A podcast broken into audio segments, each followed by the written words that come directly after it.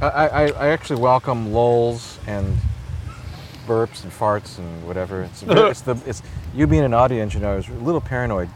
It's so so it's just all scars and you know It is what it is. it is what it is. Yeah.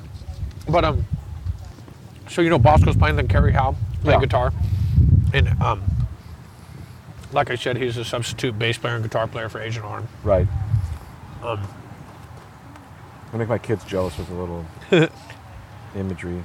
Um, and then the bass player is Bob Gnarly. Bob used to play in uh, in uh, the Veins, which was an early punk band from Huntington Beach, Fountain Valley area. And Mark Arnold was the guitar player in that band. Mark went on to do Big Drill Car, and uh, Mark's a great audio engineer now. Tours with big bands and stuff. Killer. Um, and then our drummer um, is Stevie Dirt, who played in Heavy Dirt and DI and Crash Kills 4, I think. Um, and then we kind of got a backup drummer, Doug McKinnon. Okay. He used to be in the Vandals. Okay. Right. So Doug, uh, Doug was our drummer, but he started another band. He's got a business with uh, Eric, the drummer of NOFX. And they have the Long Beach United Boxing Gym. Okay. So that eats up a lot of his time. Definitely. So he kind of like took a back seat and said, "Here, let, you know, let me just be the backup guy." Thank you very much. Oh man, food. so the band's doing really good right now. You know, we're It's awesome. yeah, we're getting ready to head up north, do some shows with TSOL up in the Bay Area. What is the configuration of that band right now? Um, It's uh, Jack Grisham, the original singer. Oh, seriously? Yeah, Ron Emory, the original guitar player, Mike Roach, the original bass player, and they got this guy uh, Antonio playing drums. What a trip. And uh, Antonio's a great drummer. That's killer. Fits, you know, he's one of those kids that just grew up on TSOL. Okay. Um, Sort of like Josh Freese playing for Devo kind of thing. yeah. Um, Totally knows it, just nails it. yeah, they. It's funny because they needed a drummer. Their drummer quit, and I think they had a couple substitute drummers. Or one guy come in and played for like a year or something. And then they needed somebody like really bad, mm-hmm. so they tried this guy out, and they got like shows like in a couple days. And they got to uh-huh. like get a drummer. Right. So they tried this guy out, and he was just awful. I couldn't even get through a song. Hmm. And so Mike Roach, the bass player, was like, "Hey man, you know what? I met this guy one time, a young kid, and says he knows the songs, and Yeah. I think I got his number." So they like finds his number, calls the guy. The guy comes in and like basically just nails the set first practices. They're like, "Okay, I got to show to tomorrow." That's awesome. yeah. I admire that you all you all are playing so much. I mean, I had like a garage band and I played for many years and opened for some famous people and never were successful. But it's so hard to get those guys to play again. Like old old guys, you know, got so many excuses not to play. I know. How do you do that? How do you manage? I mean, because you you know, That's the hardest thing, man, because I mean you're dealing with five grown men. yeah, you know, got families, kids, jobs, careers, own businesses, mm-hmm. and trying to make it all happen, man. It's hard. It's not like just when we were kids when you can just come and show go as you please, Got you know. much time. Yeah, and then you got attitudes, you know, because we're all set in our ways and we're grown men. It's like, you know, so there's there's infighting, but it's you know at the end of the day, we all love each other, and we are all just looking out for each other's best interest, you know. And you know sometimes if one of the guys can't play, play a gig, it's like no big deal. It's just another gig, you know. Right. And uh, you know, That's some- kind of cool. Yeah, Not so serious. Yeah, we took it kind of serious. I don't know if you did, but we took it kind of serious when we were young. That's that part's nice. The Mm-hmm. little perspective. Yeah. Yeah, I mean, we're at a point where we just do it for fun. Yeah. You know? But, uh, you know, I don't book us on on weekdays, you know, unless it's a like a big show Yeah. with a touring band and it's going to sell out or whatnot, you know. But otherwise, it's like we're just weekend warriors, you know. Do a little touring, you know. Do a little weekend like Thursday, Friday, Saturday, Sunday Great. things, you know. No, it's great. Do you um, find? Did you ever find it difficult to wear the different hats? Like you're an audio engineer, and then you're up there playing your instrument. Is it hard to do that when you are the guy that does both those things? You know, I was my audio background started a long time ago. Um, I was the house sound man at the Concert Factory, Oh, which was the old Cuckoo's Nest. I you know. that place. Yeah. And um, you know, I mixed sound when I first started working for the Chili Peppers. I would mix front of house sound. Mm-hmm. I'd have my merch booth next to me. Mm-hmm. you know, while I'm mixing sound, I'm selling T-shirts and records. you know, Flea would break a string, mm-hmm. and I'd run up on. So I'd tell like the house guy, "Hey, watch the board," and I'd run up on on stage, Yeah. cut the old string off, loop another string through the bridge, and let it dangle while he's playing. And then in between songs, he would like you know hook it back up and tune it. but Multitasking. I was always more a guitar player than an audio engineer. Okay. So was Audio engineer out of necessity for money or for Yeah, yeah.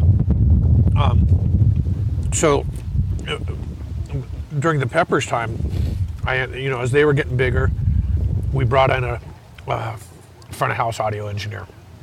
This guy Chris Grayson, who's a good buddy of mine that worked for uh, the Dead Kennedys, worked for TSOL, Uh-huh.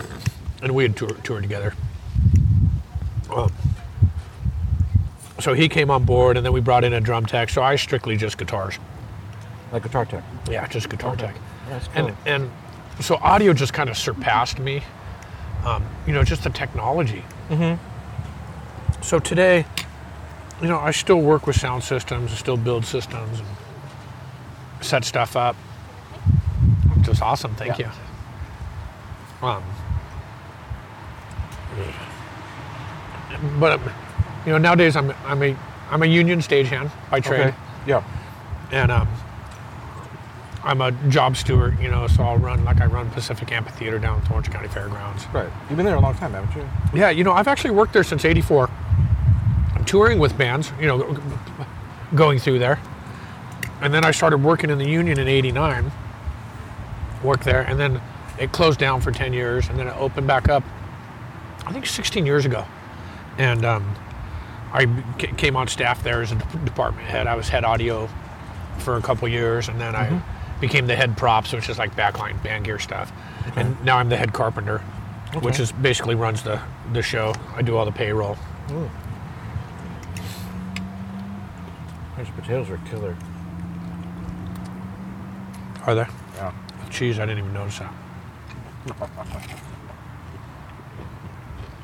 We're eating breakfast at the Park Bench Cafe for anybody that wants to know. they got killer cinnamon roll French toast. It's gnarly, dude. Yeah, with a with a uh,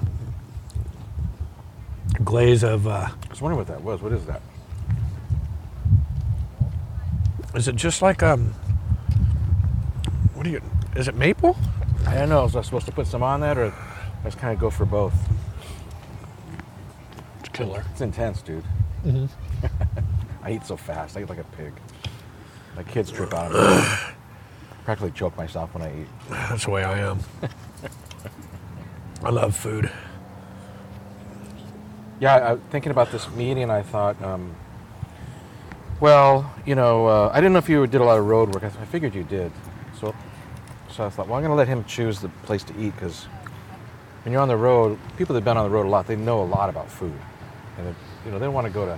This would be great to do at IKEA because it's quiet, and, but you know, if you don't want those Swedish meatballs today, it's not going to. Yeah.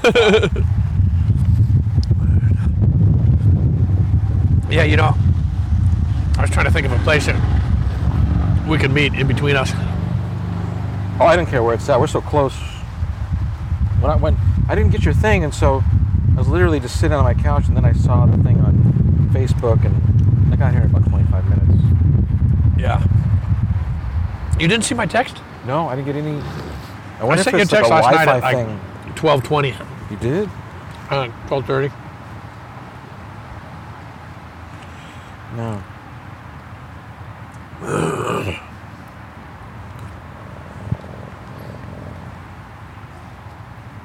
This is all I got, see? It's weird. Yeah. It's no big deal. So you're more than guitar thing. How is that? How, how what is that like today? I mean, because what do you do? You have a you have a amp and all that. You know, because the reason I say this is all of this modeling and all this. Uh, you obviously you have an amp. Yeah, I um. It become like a dark art having an amp? You know what? I I still like to me less is more. You know, like a huge pedal board. I mean, some people their music they have to have all that. You know, I think I like a guitar player that can just play. You know, has a tuner Yep. and maybe a chorus pedal or something, a distortion pedal, or you know. um, I work for TSOL, and Ron Emory is so simplistic. He likes vintage amps. He likes vintage guitars. He has a couple pedals, and you know he writes great songs. And it's just, you know, to me, somebody that can create something with less, you know. But you know, there's people out there. Their music, it, it, it takes a lot of effects and stuff. You're playing for Yes or something like that. Mhm. You know, but you're, you know, you're right. No, I think there's something more powerful about uh, less in anything. Uh huh. Like whenever I stripped away um, things in skateboarding or in music, whenever I have less than what I think I need to have to do a thing, it almost always comes out better. You know what? And me, I'm, I'm like, I always say I'm the one guy. Because I have one kicktail on my skateboard. I got one fin on my surfboard. I got one pickup on my guitar. You know, I got one dog. I got one wife. I got one God. right, You know, it's just, to me, I'm just, I, less is more. You know, I only Right. need one of those. right. Except for guitars. I mean, I have a lot of guitars, but I only need like One at a time. one pickup, one volume, one tone. Right. You know, You collect guitars? Mm-hmm. How bad is it? I collect guitars and skateboards. You do. You collect skateboards. Yeah. Just 60s stuff. Mm-hmm. You know, because that was kind of my thing. You know, growing up, I started skateboarding in 64. And just that whole clay wheel era, I just love. The craftsmanship in the boards. Black Knight and um, Yeah, but I before really. Black Knight, right? Yeah, uh, yeah, well before Black Knight. Black Knights weren't until the 70s, maybe late 60s. But um, I just love the craftsmanship of the, you know, laminated wood, like the old Hobie nine stringer boards. Yeah. the you know Makaha Commander, where they're just laminating beautiful woods together. Right. You know, they were they were making like you know they were like surfboards. You know, it was that same kind of technology. Um, so I just love it. You know, I don't really collect any '70s stuff or '80s stuff. Just love '60s stuff. I hang it on the wall. My wife, my wife is kind enough to let me hang it on the say wall. that goes. it's not like just in your dungeon. You know what though? She uh, she rode skateboards when she was a little girl. Okay. She had a Black Knight. Our son, you know, he's been a skateboarder his whole life. Um, so, you know, it's, we're a skateboarding family. Right. You know, so Right. it's nice to have that passion of something you love and it's art on the wall for us. You know, How often do you get to skateboard much anymore? it's so hard because I've been injured. Doing wonderful, thank you. Um, last 10 years, just, you know, 57 years old, the body's just taking a beating. You know, I never, I very rarely wore pads Yeah. unless, you know, I had to. Right. Never learned a knee slide. No. And so, you know, my body's just taking a beating, but I need, I need surgery on my foot. I have a torn plantar plate, Okay. and uh, so I got to wear these like I wear these like twenty dollar women's running shoes. And And to it's help the- you walk. It's the only thing that it's the only shoe that I can wear that I can function. Have pain if you. Um, Oh, so much pain. right. And I've spent thousands and thousands of dollars on shoes the last couple of years. You know, I buy three hundred dollar tennis shoes, and they don't work. Right. You know, and it's, I, it was kind of a long process to find out what was wrong because the doctor told me I had one thing, Yeah. So I'm, uh, he's trying to treat it, and after like a year and a half, he's like, well, you know, it's not getting better. Let's do an MRI. We do an MRI, finds out, oh, it's not what we thought it was. You got a torn plantar plate. That's bad. And I'm like, uh, yeah, well, how do we fix that? And he's like, well, you got to put, you know, I'm going to slice you open. I'm going to put two wires on top and two wires on the bottom, and we're going to pull it all back together. You know, the recovery is about four to five months. Wow. And it's like, you know, four to five months out of my life right now. To, Right. So I've been dealing with that. So it's, you know, it's made it hard to skate. Um, I mean, it's it's easier to skate than it is to walk. That's what I was gonna say. y- I yeah. got about quitting. I get around most of the time on my cruiser. I have a Belmar made this sort of a Sims tape, taper kick Mm-hmm. knockoff. So I use that to go to the Costco. I'm too far away. I just it's way easier to skate to there than to walk over there. Yeah. So, you know, I'm dealing with that. I got, I got a knee that I need surgery on. You know, medical, you know, insurance, all they want to do is here, take some pills Yeah. and go through therapy. And it's like, well, that doesn't work for me, you know. Yeah. They get money from the pills. Yeah. And um, you know, one of these, this I got this breathing and swallowing issue right now that I'm dealing with. so I do that a lot. Yeah. Um, and you know, they haven't figured out what it is, and I kind of almost think that it it might be from taking so many anti-inflammatories that it screwed up the muscles in my throat that cr- that That close. yeah, the open and close, the whole swallowing and breathing function just isn't working. And it's almost and it's almost like well, is it because those muscles are so relaxed from all the in- anti-inflammatories I took? so Yeah. I'm dealing with that. I, you know, hopefully they can figure out what it is. You'll fix it. Yeah, it's just been You'll fix it's it. been a process. You just have to give up with all that because you know it takes so long. It's so slow. Medicine. Could be months. Could be years before you really know. I had an endoscopy down my throat into my stomach to see if they can figure out what it was Yeah. two weeks ago. And the doctor's like, no anti-inflammatories a week before and two weeks after. Huh. Because they don't want my blood to be thin during our operation mm-hmm. Aspirin in there, yeah.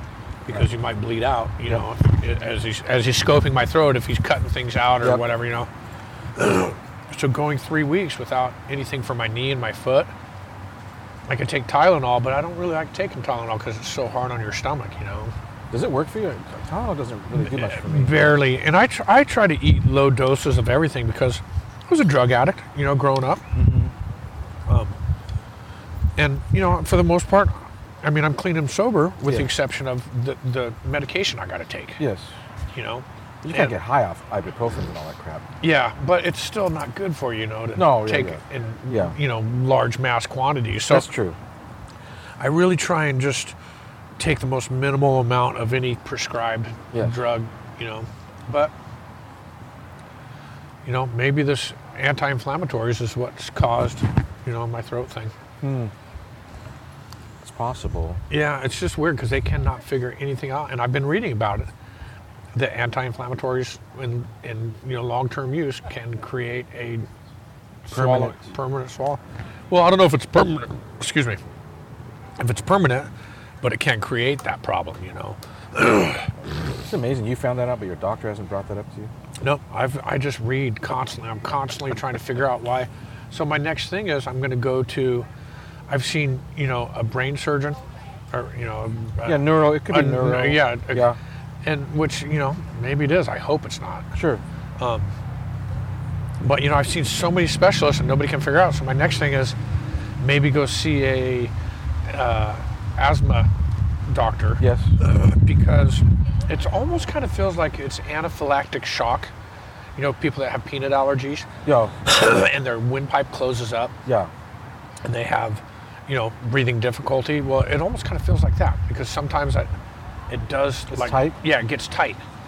You know, That could be either. That could be the brain giving a signal there, or it could be a chemical that made the brain give a signal there. And who Uh-huh. knows? It's so. Actually, just keep going until you can't go anymore. you ride them till the brakes, Right? ride them till the hubcaps fall off. Exactly. You know, I want to skate. That's the thing. You know, I love the. I, I, I got. I always got to be doing something. You know, whether it's music or skating. And because I haven't been able to skate, you know, like I'd like to for the last ten years, I've kind of immersed myself back in music. I hear that. But I really want to skate, and um, You gotta have both if you can do it. If you can physically take it, you gotta. yeah. I think. But you know, I've been so discouraged with skating too, not only with my physical ailments, but you know, everybody gets so excited because we have so many skate parks around. Yeah. But to me, they all fucking suck. you know, it's all. Why is that? it's all every skate park in California has an amoeba pool. It's like, why? Build something different. Build an egg pool. Build a capsule. Yeah. Build a square pool. Yeah. You know, Yeah. why does everything got to have hips? Yes, You know, why is there not a straight wall somewhere? You know, right. we all love skating half pipes. It's just two straight walls long. You know, Yes. Why did that never happen? Why did they never make a Skatopia half pipe of all? I, the- I know why hasn't why, why hasn't somebody built a reservoir and a half pipe? Right. You know, Yeah. or a good snake run.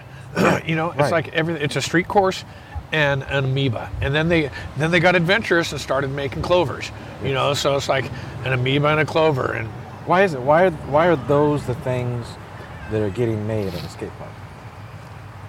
Is it because people our age are designing those skate parks, and that's all, the limit of our imagination? I have no idea. I'm so frustrated by it. There's a new skate park getting built out in um, Redlands that um ah, shoot, what's his name? Wally Hollyday's building it. Oh, killer! Yeah.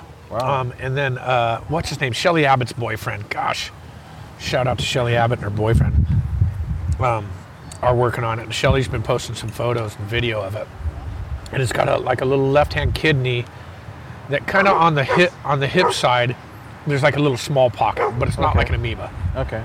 But there's a long wall. You know, I mean, it's like, I mean, I love a nice long wall. Yeah. You know, Yeah. when everything's just like hips and bowls, I get dizzy because it's Like like, obstacle course. yeah, you can't like amoebas. You know, I I always skated pools side to side. I never went in and like I hate going in and going over the light and Yes. one hitting it. You know, Right. I want to hit the sidewall and then the sidewall and then the sidewall. I'll go get three or four hits and I'm out. Yeah. But it's mainly sidewall, and on clovers and amoebas. You can only really skate the bowl or the hip. The You can't really skate it side to side unless you just kind of double carve it or whatever. But Right. you know, I just like a nice straight wall, a long wall somewhere, you know. And I've I've been so frustrated the last 15 years watching skate parks get built. It's Yeah. just the same thing over and over and Yeah.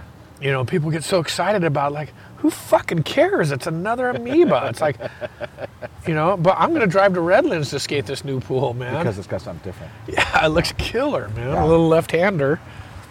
What about that new? Uh, they're building another combi. Oh, g- get me started on that. Why don't you, Ken? you know, I'll, I'll tell you about that. I fought this city for over 25 years to build skate parks, and I worked on their, on their, you know, group think, and worked on the boards, and, um, you, you know, always trying to work to make a skate park in the city. Right. And the first one they built um, was over at Murdy Park, Right just a, a block away Yeah. Yeah. and it was like a curb and a bank. It was like an ashtray with a like Looks like a place and for people to sit. Yeah, it was like Yeah. totally unfunctional. Right.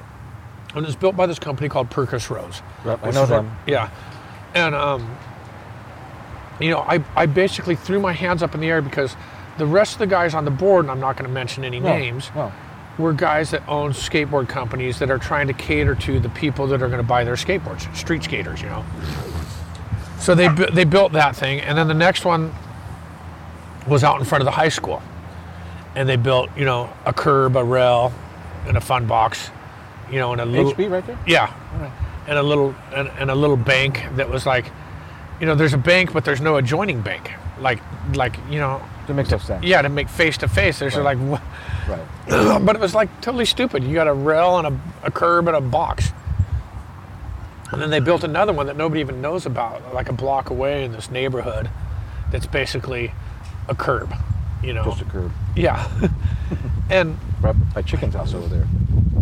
yeah, exactly. Uh-huh. And um, Yeah. so then when they just, you know they make this big announcement they're, they're going to build a skate park and vans is going to be involved so first thing i do is i find out who's who's going to build it who's going to design it who's going to build it and they said it's going to be california skate park so i contact california skate parks and i said hey you know i've been working with the city for years i'd love to try and let the community have some input in this